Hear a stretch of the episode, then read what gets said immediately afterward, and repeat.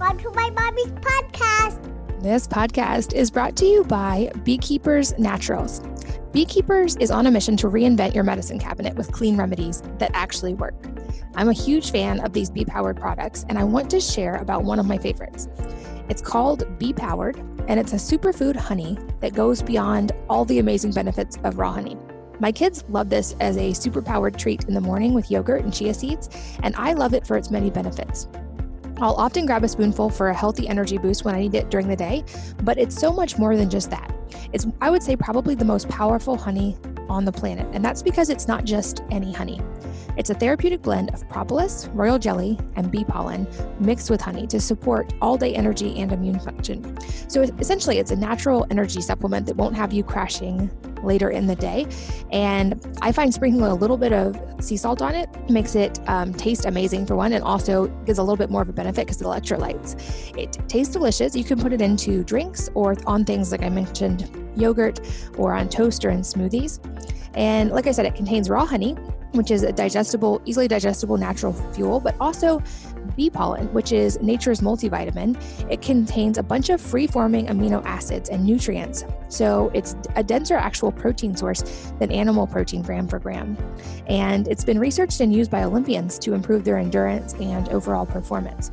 Propolis, you've probably heard me talk about before. It contains antioxidants and germ fighting compounds, which work together to support immune health and royal jelly is the food of the queen in the hive, and it contains the neurotransmitter acetylcholine and an ultra unique fatty acid that promotes mental clarity, brain health, and focus. In other words, Bee Powered is my all day energy support.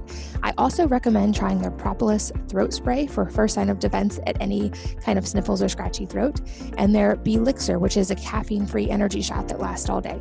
So check out all their products and upgrade your medicine cabinet by saving 15% on a first order by going to beekeepersnaturals.com forward slash wellness mama. So that's B E E K E E P E R S N A T U R A L S dot com forward slash wellness mama. And um, you can save 15% at that link. This podcast is sponsored by Alitura Skincare. This is a company founded by my friend and previous podcast guest, Andy, who formulated these products to heal after a horrific accident left him with scars on his face. Um, he mixed some of the most nutrient dense ingredients on the planet to create truly natural products that feed and benefit the skin, leaving it nourished and, in my experience, hydrated and younger looking. I know from talking to Andy that he has literally gone all over the world to source some of these ingredients and is meticulous and even obsessive about testing them for quality and finding the combinations that work the best.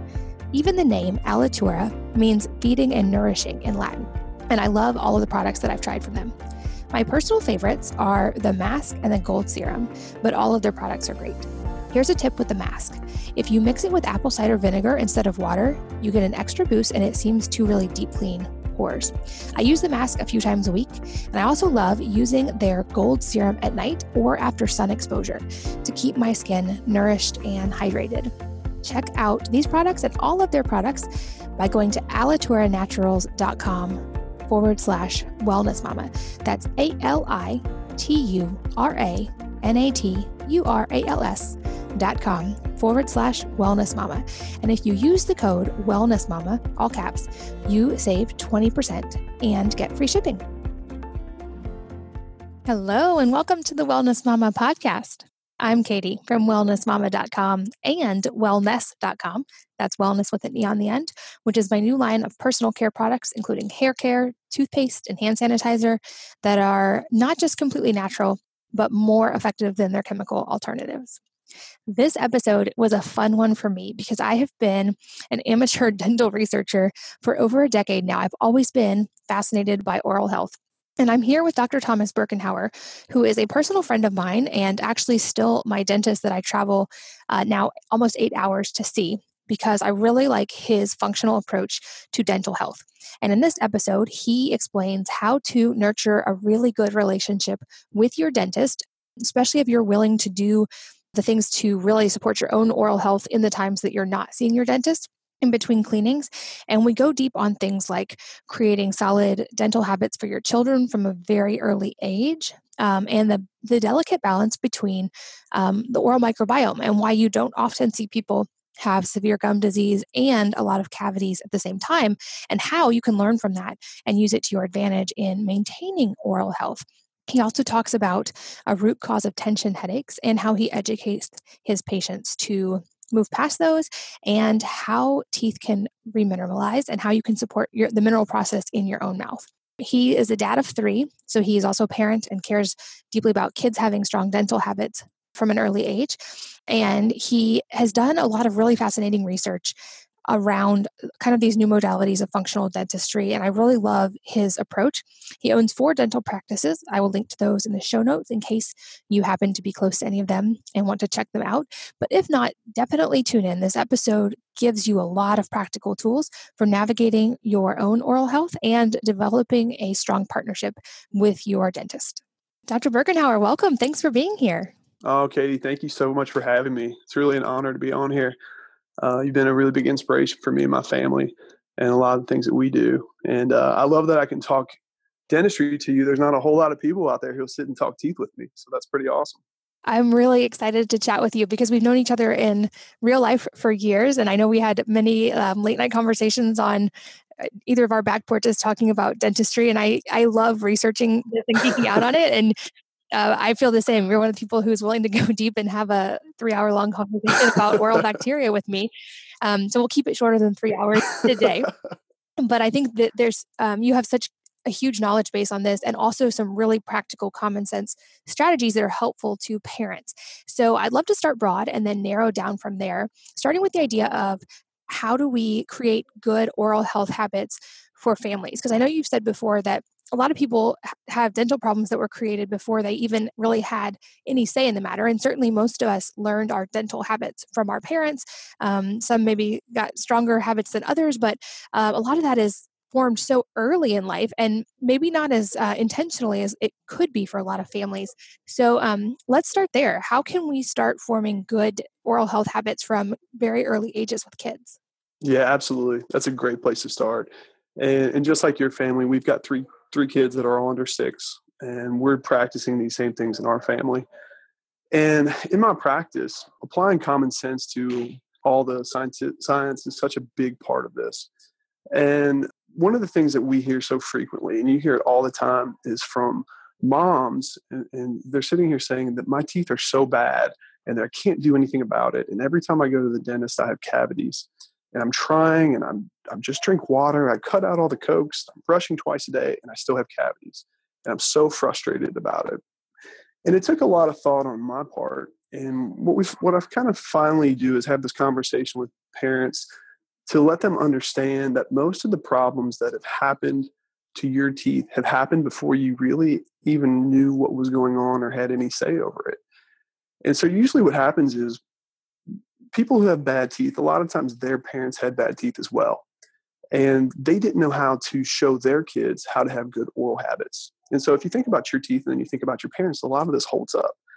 And so when you're a kid and you're a teenager and you're getting your adult teeth in, a lot of times those are the years where parents haven't done a great job about making sure that you brush and floss twice a day or make sure that you are eliminating sugars from your diet and those kinds of things. And that's why they have problems with their teeth as well. And so there's a lot of things where people talk about genetics, but it's not so much about genetics in a actual genetic standpoint. It's more from your parents didn't know how to show you how to take care of your teeth because they never had that from their parents as well. And so with teeth, the problem is is that once you get a cavity or once you get demineralization, it's really hard to fix that. And so in a normal pattern, if you start having cavities as a young child, even if we fill it, that's still a filling or a patch on that tooth, and that leads it to more susceptible problems in the future.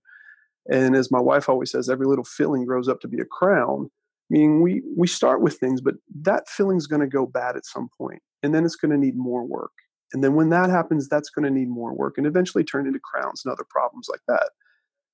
And so by the time you're 18, you've had a lot of problems. And then usually what happens after 18 is we leave we leave the house. We've got a bad set of habits usually that's a point in our life where nothing's really bothering us yet. So we don't go to the dentist because we're busy. And so we're busy and we go for 10 years until about 30 years old. So we finally get good jobs with dental insurance and we sit down and we think about these things and we go to the dentist and oh my gosh, we have all these problems. And so this damage has already been done before you had a chance to think about it. And so whenever I hear about parents talking about bad teeth or genetic genetic component, I always ask if they've got kids and say, let's just have a 10 minute conversation about this. Because the single greatest gift that you can give your kids is not having to deal with this when they're 20 and 30 and 40 and so on and so forth. And I explain that it's not actual genetics that you're going to pass on to them. It's those habits that you start. And, and, as you know, with your kids, routine is such a big part of this. So if you can establish routines in your kids, they become programmed to see that as normal. And so every parent who says, you know, my kid won't brush his teeth, you know, it's really not an acceptable answer to me because my son is very responsible. He's six years old. But I still, every time I let him brush his own teeth, I'll still sit him down and basically put him in the headlock and brush his teeth for him and let him know, hey, we're going to do this well. And he gets to the point where he expects it. And that's just a normal part of his life. And what we hope is that by the time he's out on his own, he has good habits and he's able to to keep that up with teeth that are as protected as possible and establish those things. Yeah, I think that's such a great point, and I see that um, on the, the nutrition side. With my background being in the nutrition side, is you know they they've had this argument as well of like things like obesity or chronic disease. Are these genetic problems or is it the whole nature versus nurture? Are families eating the same way? And that's causing the same problems to express through multiple generations.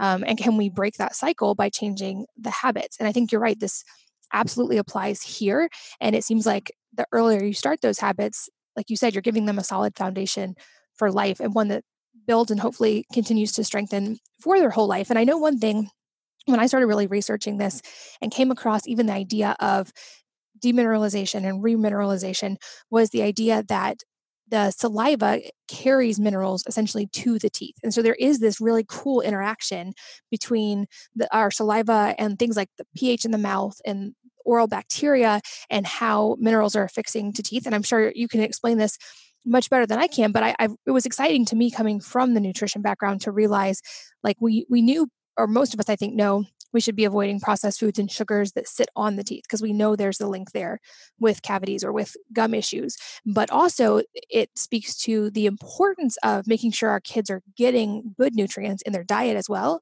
and getting a mineral rich diet because you want your saliva to have the minerals that your teeth need. So, can you kind of explain that interface as well?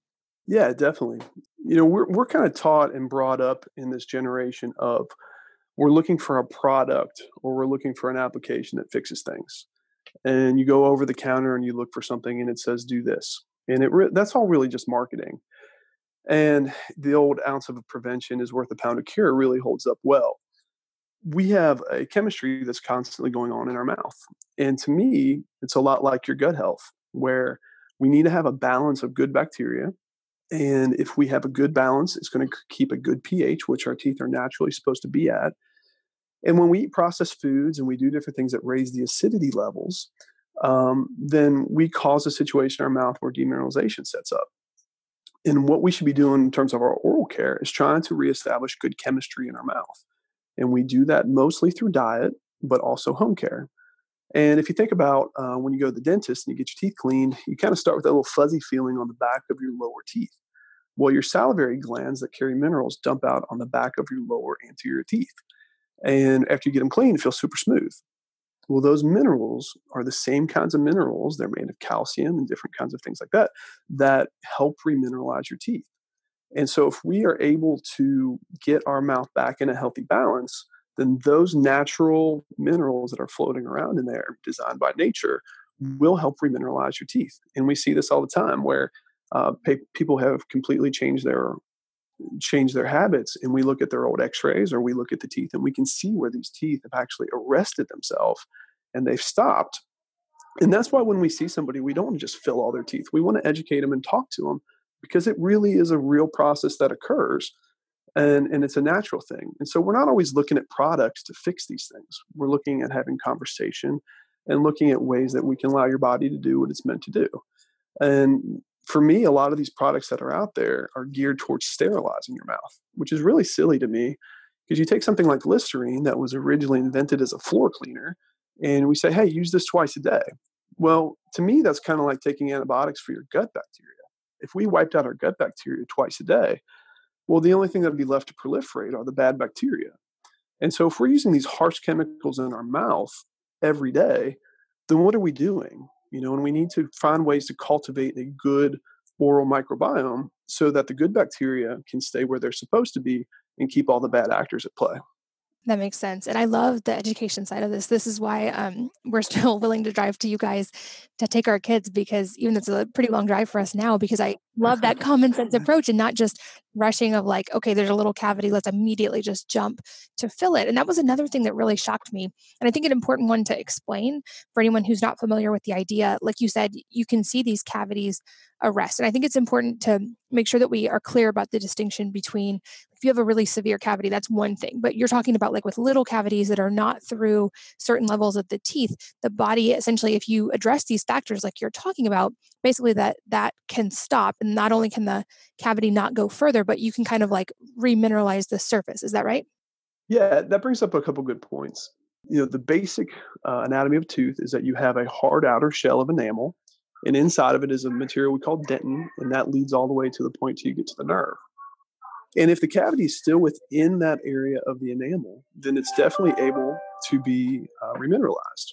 However, if it gets through that point and it's into the area of the dentin, then all bets are off, and that's something that we probably need to remove and find a way to fill. And the question really starts to come up a lot with kids. And, and I've gone back and forth in my career a lot of times on how I feel about treating kids' teeth because as we're taught we drill and fill and that's you know when you get out of school and you've got student debt every dentist is looking at this going okay i'm supposed to fill these teeth and then you start having a relationship with your patients and you start seeing kids and it makes you take a step back and kind of really think about what you're supposed to be doing with these kids and every baby tooth needs to be treated just a little bit differently you know so what, what we start having these questions where a kid comes in and he's got a cavity and it's not a really simple question of should we fill kids' teeth or not. The question really kind of has to open up a whole lot, and we look at each kid and we look at their age. And the uh, ages that we lose our baby teeth are anywhere from six years old to 12 years old. And we need to look at that individual tooth and we need to see how much longer that that child is going to keep that tooth. But we also need to look at the parents and we need to see how responsible they're going to be that if I find a little cavity, can I watch this because I feel confident that that parent's going to come back and that I can have this conversation with them about how important it is to monitor this cavity? Um, is is a child going to lose it within a year? And then I look at the child's behavior pattern and say, is this going to be traumatic to the child if I treat it right now, or if I wait until they're maybe five, six years old?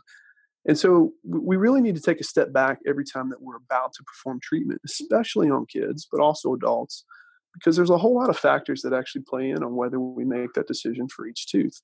And um, the best that we can do is lay those questions out and hopefully have conversations with the parents about how proactive they want to be in their child's treatment. That makes sense. Okay. And to circle back on the oral bacteria side, to go a little bit deeper there, I know you and I have talked about this before and how you kind of see an inverse relationship between gum disease and lots of cavities. And so typically you're not seeing people come in with like really advanced gum disease who also have a lot of cavities. And that was something I didn't know, obviously not being in the, the dental world and just looking at the research side. Can you explain why you think that is? And then and how do we find that balance to hopefully have neither of those problems? Yeah, I, I love this topic because it's not something that we were really taught in school. And it's something that um, it really took some observation just being out in, in the dental world for a while and one of the interesting things about where we practice is there's a refugee center in this town. And we happen to get, we have a very diverse group of patients. And we see a number of these uh, patients from other countries who have very diverse diets that aren't built on processed foods. And when they come to America, what we see is lots of periodontal disease. Periodontal disease is where you lose bone from your teeth. And that's a very slow, chronic problem. When you look at teenagers from America, what you see is cavities, which is a very different thing, which is where we lose the, the where we lose the enamel off of our teeth. So they're very different diseases. And it just so happens that there are a number of bacteria that cause periodontal disease, and there's a few number of bacteria that cause cavities. And you follow these patients and you start seeing them, and what you'll find is that people have very, very strong teeth and terrible bone around them, which is the periodontal disease, or you have people who have very strong bones and they have basically rotten teeth on the top. And we really kind of start looking at that going, why is that the case? And, and, and for me, it coincided in time in my life where functional medicine started taking over. And we have to look back and take a step back and say, why is this going on as opposed to just strictly treating things? And what happens is, is that balance of the bacteria. So if the bacteria that are predominant in periodontal disease are taking over, they're simply eating up all the nutrients and proliferating to a point that they're keeping the bacteria that cause cavities, like strep mutans, at bay, and they don't have a chance to take over. In some cases, you'll see both, but in the majority of cases, you'll see one versus the other. And so when we talk about treating them, we kind of have to treat things a little bit differently. The periodontal disease happens when biofilms attach to the teeth. And what we have to do is we have to have our treatment geared at breaking up those biofilms. They're kind of like barnacles underneath a underneath a boat. They're very strong. They've got matrices inside of them that stick to the teeth that you actually need to physically debride that. And that's why what we do in our cleaning appointments is so important is actually physically getting in there and breaking up those biofilms. But when we're talking about the bacteria that cause cavities, they're affected very differently. Strep mutans is the main factor in this. And what it does is that when you feed it sugar, then it actually eats the sugar and it produces acid from the sugar. And that acid is what causes cavities on your teeth. And so what we have to do is we have to limit the sugar. And what I usually talk to people about is say, how much sugar do you drink a day? And they'll say, well, I'll just drink one Coke. I'm like, okay. Then my next question is, well, how do you drink it? And most of the people will say, well, you know, I'm at work. I have a 20 ounce and I just sit it on my desk and I just sip on it throughout the day. And that's really important because that little bit of sugar is all it takes for that bacteria to eat and make acid and constantly keep acid in your mouth.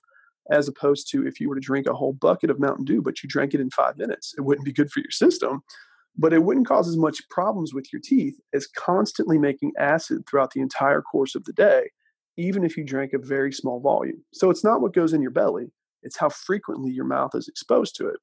So we're treating periodontal disease and we're treating dental caries very differently, but we see one predominant over the other. And what's really kind of starting to be interesting is when you see these populations of people, like the refugee centers, you see that their parents have periodontal disease, well, they bring their kids in and their kids have cavities because they're being introduced to this American diet. We're doing the products that we're using. And, and it's really interesting to take a step back and see that and, and have those conversations with patients that are willing to listen. That's so fascinating. And I think you're right. That's an important point to about the frequency that these things are entering the mouth. And this is something people don't think about often, even just when it comes to nutrition and food as well. Um, I'm a big fan of for me personally, I do uh, quite a bit of fasting and lots of intermittent fasting, but I've also developed the habit of not eating or drinking anything besides water in between meals. And when I looked at the data, it's really fascinating that most Americans think they eat three meals a day. But if you look at it from the perspective of an actual digestive event, like the time you're stimulating your digestive system to work, for most people, it's actually closer to 17 times a day. And I could guess you the same thing kind of like with the, the dentistry side if people think they're just drinking the one drink or they think they're just eating the three meals but every time we're putting something in our mouth we're actually starting that chemical process of digestion and, and affecting the oral microbiome and i'm glad that there are people like you talking about this now because i think it's, it's just easy to not even ever think about that and to be constantly doing things that are at low level kind of changing your oral bacteria your gut bacteria and that can have a really dramatic impact on the body. So I think that's super important do you have any strategies for um, especially with parents but and families in general obviously brushing flossing regularly and maintaining a good diet i would say from the nutrition side? Are there anything else that we can do to help kind of try to avoid either end of that spectrum with the bacteria? Yeah that's a, that's a really good question um, and it's difficult because as a as a dentist we have so many people who come in here and they come from all different backgrounds and the hardest part of dentistry is not necessarily treating the teeth or the disease. It's talking to the patients and figuring out where they're coming from in our little 10 minutes that we get to actually speak to them and letting them talk and, and seeing if they'll listen to the things that we have to say. So it's a question that comes up every day and it's different for everybody. Really establishing that good home care is where it starts. I mean, it, it's just making sure that we, we every night before we go to bed knock that out have great home care make sure that that's taken care of well um, and, and limiting the sugars, especially the processed foods in our diet. And in our whole bodies do so much better that way. But I really don't lean heavily on any product. A Sonicare toothbrush, in my opinion, is the best investment that any patient can make because it really does a good job of getting in and actually cleaning things out mechanically, but still not being abrasive to your teeth. Um, so if there was if there was any product that I actually recommended to people, it would be that. But the home care is just the most important part. Got it. Okay. So to shift gears a little bit, another topic that I think is super important and not talked about enough that you are an expert in, and I know you do a lot of work with, is the idea of TMD or TMJ, and you can explain what those are. But I've heard from a lot of moms, people who have chronic headaches, especially even like chronic migraines or just chronic tension headaches, or whose jaw pops. And I, that's when I notice, like if I open my jaw all the way, um, sometimes it will pop. And I know you've done a lot of research on this and you work with a lot of people for things like stress and chronic headaches um, related to these. So, can you explain what you're finding in your practice and then how you address that? Yeah, Kate, this is one of my favorite topics. And I really got into it because I felt like there was a big need for this and there wasn't a whole lot of people treating it uh, the way that it needed to be treated. And for people who aren't familiar with TMJ, it stands for temporomandibular joint. And if anybody's listening, they take their fingers and they press them to your temple and you clench your teeth together, you'll feel a little muscle flex there. And then if you take it and you press it on the corner of your jaw, you'll feel that again. And then if you take your finger and you put it in front of your ear and you open wide, you'll feel your finger dip in, and that's your joint. So that's how we come up with the name temporal mandibular joint or TMJ. And TMD just means temporal mandibular disorder, which means something in that system's out of whack. And it's really amazing how many, especially women, are affected by this. And I'm willing to bet that at least 90% of all the headaches that women experience boil down to TMJ or TMD, um, especially even um, misdiagnosed migraines. And I see this every single day, and I have this conversation with patients probably two to three times a day. And what it boils down to is basically clenching these muscles uh, on the temple, on your side of your head or the temple in your jaw, are the ones that are responsible for pulling your teeth together. And when we think about our life nowadays, the amount of tension that we carry, the amount of stress that people carry, it's it's constant. And uh, I use my family as an example. When I get I get up in the morning as a as a guy, I get up in the morning. I do some things to kind of help take care of uh, the family. I go to work and I come home, I play with the kids, I, I read them bedtime stories, and I put them in bed and I help out where I can. My wife is the one who runs our schedule. She also is a dentist, so she's also working. Um, she's doing things where the kids have to get to practice, and she's making sure that everything's on time. And she's constantly got this going on from the time she gets up to the time she goes to bed. And she does such an amazing job at it. She's just she's just better at it than me. But it is in our example, she doesn't get to shut it down the way that I feel like I'm able to. And so, in general, a lot of times what I see is that women carry this from the time they get up to the time they go to bed. And what happens is it results in tension that results in clenching. And people don't even realize that they're doing it, but they're doing it all day long. And what they're doing is they're making a very, very sore muscle that is constricting and causing a headache. And the really interesting thing about TMJ, as opposed to anything else, is that this actual clenching that's causing pain causes you to do mm-hmm. the one thing that is going to cause more pain. So it's kind of like when you get a headache, what's your natural tendency? You go, oh, it hurts, and you clench even more. So when you have pain, you don't know that you think it's a headache, you think it's a migraine. So you're clenching because it hurts, and you're physically causing yourself more pain. So I, I kind of came up with the term pain causes pain, and it becomes a cyclic problem and it gets diagnosed as migraines it gets diagnosed as chronic headaches and people take painkillers and they go to you know different different professionals and they try to re- relieve it and you know one of the things that i hate is they'll come in and they've been taking excedrin for years and excedrin is really bad for me because it's it's tylenol and caffeine and tylenol reduces the pain just enough that you even clench harder just to kind of feel that extra bit of relief and it's caffeinated so you do it even harder and then when the pain medicine wears off, the headache's even worse than it was. And people go on for years like this. And, and finally they'll come and they'll find find me or find somebody. And in the vast majority of these patients, a simple conversation can really change their life. And we've got different kinds of things that can um, can help treat this. but it starts with education. And if you tell people that their headaches are the equivalent of a muscle ache in their leg from running, that's really mind blowing to them because they've they just chalk it up as like I said to a migraine or something that they can't see or feel. But it's really the same thing as a sore leg. And if you had a sore leg, you wouldn't run again the next day. You'd relax it and you'd let it heal. But we can't do that in the face. And so um, we talk to people every single day about this. And it, it really is amazing when you actually can lift that veil the way that they look at you. It's, it's, it's extremely rewarding. And are you able to see resolution for most people when they start addressing it the right way that by looking at it that way instead of looking at it as just a thing I should take a um, painkiller for? Yeah, yeah, and that's that's that's actually fixing somebody to me, you know. So when when we do this, there's a few things that I'll do early on. So if somebody's having headaches, I'll give them what they call a trigger point injection, which a lot of people are skeptical, and rightfully so, because I'm usually just another uh, physician in the long line of physicians that they've seen for this. And um, I'm 36 years old, so I've been treating this for about six years old. And if you have a 30 year old guy walk in the room and say, "Hey, I got this. Don't worry about it," usually you should be a little skeptical. But they'll come in with a headache, and I'll give them the uh, this trigger point injection of where your temporalis muscle actually meets your lower jaw. And then what I'll do is I won't say a word. I'll turn the lights off. I'll come back five minutes later.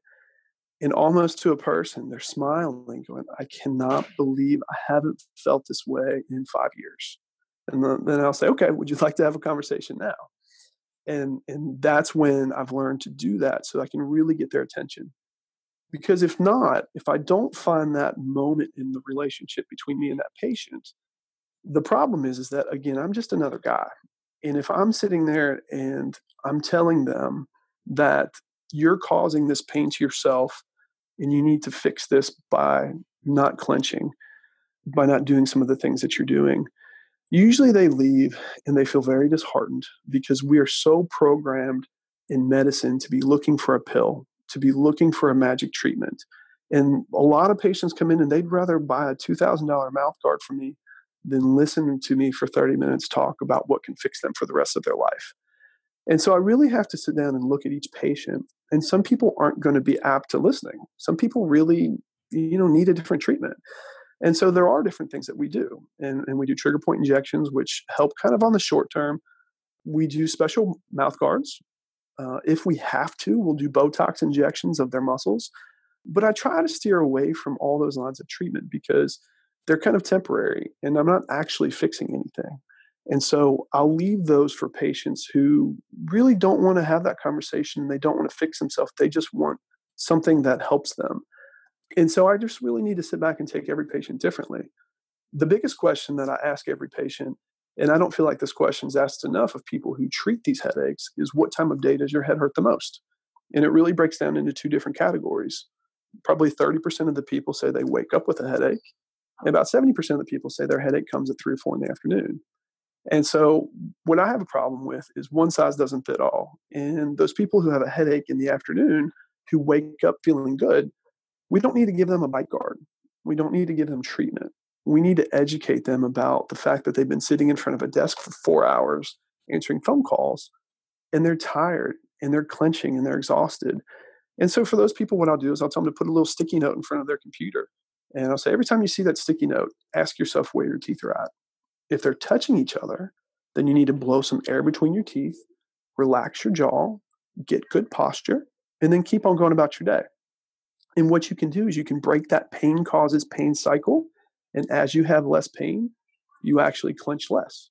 You know, if it's an 18 year old girl who comes in, generally I'm going to say, hey, before you look at your phone every time, ask yourself where your teeth are at. Are they touching? And usually they'll say, well, I don't do that. And then if I bring them back in a week later and they're really being honest, they'll say, you know what? I sat down and my teeth are together all the time. And I'm starting to finally feel better. And when I left, I thought you were crazy but it's getting better. And then I'll say, Do you feel like you need to do any treatment? And like, you know, I think I got this. Like, that's great. Come back and see me in six months if you need me. And so for me, that's a win. And that patient has become a patient of mine for the rest of their life. And so I'm happy and they're happy. And it's a great relationship. That brings up another, I think, really important point that you touched on, and one that you can probably speak to um, and help a lot of the listeners with navigating, which is how can we, as patients, talk to our dentist if we do want to take a more conservative approach? If we're the patient who's willing to put in the work and to do the proper oral hygiene and also to eat the nutrient rich diet and make sure we're addressing the tension in our jaw and we're willing to be really diligent with our children, because I'm sure as dentists, you see many patients, like you said, who come in who just do want the silver bullet. They want the quick treatment. They don't want to stop drinking soda or they don't want to change their whole life. And so I, I, would assume you guys get kind of used to having to work with people like that who just want it fixed in the office and then not have to think about it until six months later. Do you have any advice for patients who are willing to be more of a partner in their own dental health, um, of making sure they can communicate that to their dentist and get their dentist on board as a partner with them? Yeah, definitely. Uh, for me, my favorite part about dentistry is just the relationships that we have with our patients. You know, it's filling teeth and doing root canals and things like that are definitely not my favorite part of the day. It's about talking to people and it's about um, seeing people every six months and, and building those relationships that you have for your whole life. And if you're going to a dentist that you don't feel wants to have that kind of relationship, and that's something that you're looking for, then you probably need to look around and find another dentist. On the same way, from my end of things, I have to realize that every patient doesn't want that too. And I have to realize that some patients aren't going to listen and they really just want to come in and get this done and fixed. And what I hope is that by gaining their trust, that over time they'll start to listen to me. And usually what you'll find is that people come in with all different preconceived notions and they have all these walls up against you. And again, especially being a young dentist, I have to realize that those things are real and that they come from other places and that I can't worry about that but by gaining trust over time, that I can start to break down those walls and actually fix patients, fix their mindsets, fix the way that they take care of themselves, even if they don't realize that's what we're doing. And um, and that's really really rewarding for me. And, and the best appointment ever is that appointment when somebody comes back for a cleaning, and they've had problems forever. And I look at them, I smile, and say, "Hey, have a great day."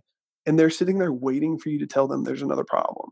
And, and they're like, "That's it." Like, no, that's it. Go have a great day and you just see that feeling and that that to me is one of the best the best parts about what we do and i think that as a patient that's what you should be looking for in medicine anymore. It's all about speed and trying to get people through the door um, and that's unfortunate and it's kind of how things work but i don't think it always has to be that way you're right. And I think eh, whether it's um, in dental health or other aspects of health or nutrition, I think that is the long term solution is having practitioners like you who care about the education side and who understand this. Um, and, uh, and same thing with doctors and therapists and people who understand, and also having patients who are willing to take ownership and to do the work too. Because, like you said in the beginning, you're only seeing them once every six months usually or something we have to be the ones to take ownership every single day as parents or for our own oral health but I, it's so encouraging that's why i value our relationship with you so much is that you look at your patients who are willing to do that as true partners and you don't ever talk down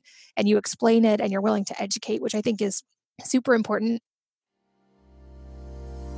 this podcast is brought to you by Beekeepers Naturals. Beekeepers is on a mission to reinvent your medicine cabinet with clean remedies that actually work. I'm a huge fan of these bee powered products, and I want to share about one of my favorites.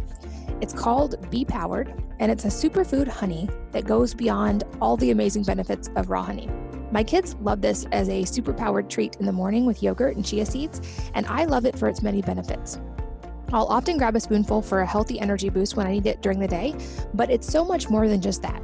It's, I would say, probably the most powerful honey on the planet, and that's because it's not just any honey. It's a therapeutic blend of propolis, royal jelly, and bee pollen mixed with honey to support all day energy and immune function. So essentially, it's a natural energy supplement that won't have you crashing later in the day. And I find sprinkling a little bit of sea salt on it makes it um, taste amazing for one, and also gives a little bit more of a benefit because of the electrolytes. It tastes delicious. You can put it into drinks or on things like I mentioned, yogurt or on toast or in smoothies. And like I said, it contains raw honey, which is a digestible, easily digestible natural fuel, but also bee pollen, which is nature's multivitamin. It contains a bunch of free forming amino acids and nutrients. So it's a denser actual protein source than animal protein gram for gram. And it's been researched and used by Olympians to improve their endurance and overall performance. Propolis, you've probably heard me talk about before. It contains antioxidants and germ fighting compounds, which work together to support immune health. And royal jelly is the food of the queen in the hive, and it contains the neurotransmitter acetylcholine and an ultra unique fatty acid that promotes mental clarity, brain health, and focus. In other words, Bee Powered is my all day energy support. I also recommend trying their Propolis throat spray for first sign of defense at any kind of sniffles or scratchy throat, and their Belixir, which is a caffeine free energy shot that lasts all day.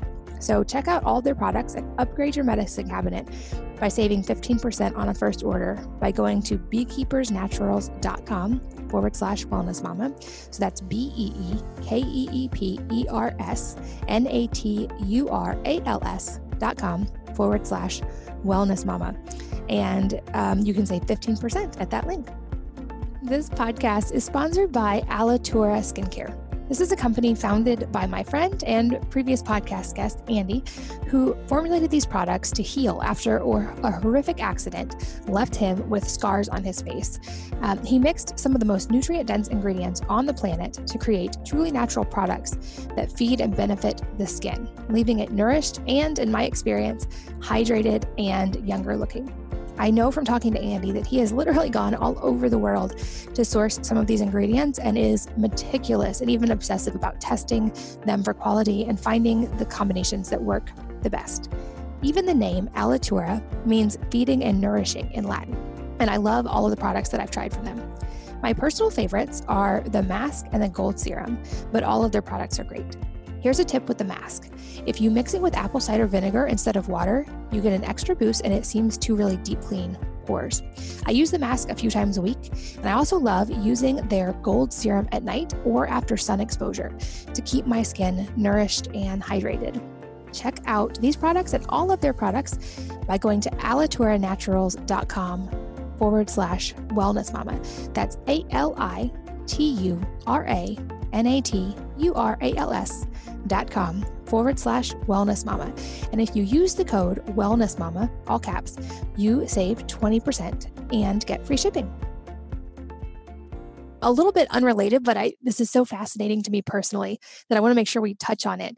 You and I have had conversations about how you're using something called platelet-rich fibrin as part of um, helping certain cases in oral health, especially with healing. I think with extractions. Can you explain what that is? Because I think this is so cool. Yeah, platelet rich fibrin is awesome. It has come on the scene. Let's see, I started doing implants probably six or seven years ago. And that is where I kind of started learning about it because it was never mentioned to us one time in school. So I graduated 10 years ago. Uh, it wasn't in the curriculum at all. And when I when I first heard this, it almost sounds too good to be true. And I brought it back and I implemented it into our practice and it's amazing stuff. And now it's gaining popularity and it's becoming almost standard of care in certain situations. And what platelet rich fibrin is, is when you have a dental procedure, um, certain surgical procedures, we will draw blood from your arm. And what we do is we spin that down in a centrifuge and it basically fractionates that blood into three different components the red blood cells, which don't help us at all, the plasma, and then a middle layer that is exactly what it says platelet platelet rich fibrin and what that is is it's it has lots of platelets that help with blood clotting. It has fibrin which is essentially if you skinned your knee up and you looked at your knee and it had that yellow kind of material that fibrin is what kind of builds that back and helps establish the the the new matrix for growth. And so it has these factors in it and it's a very resilient material that we can use right after we do an extraction or right after we place an implant right after we do wisdom teeth extraction.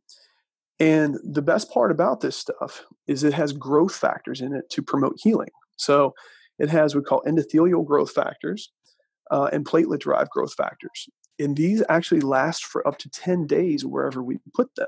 So if we take this platelet rich fibrin and we extracted a wisdom tooth and we placed it in the extraction site and it's so durable that we can actually suture it in place.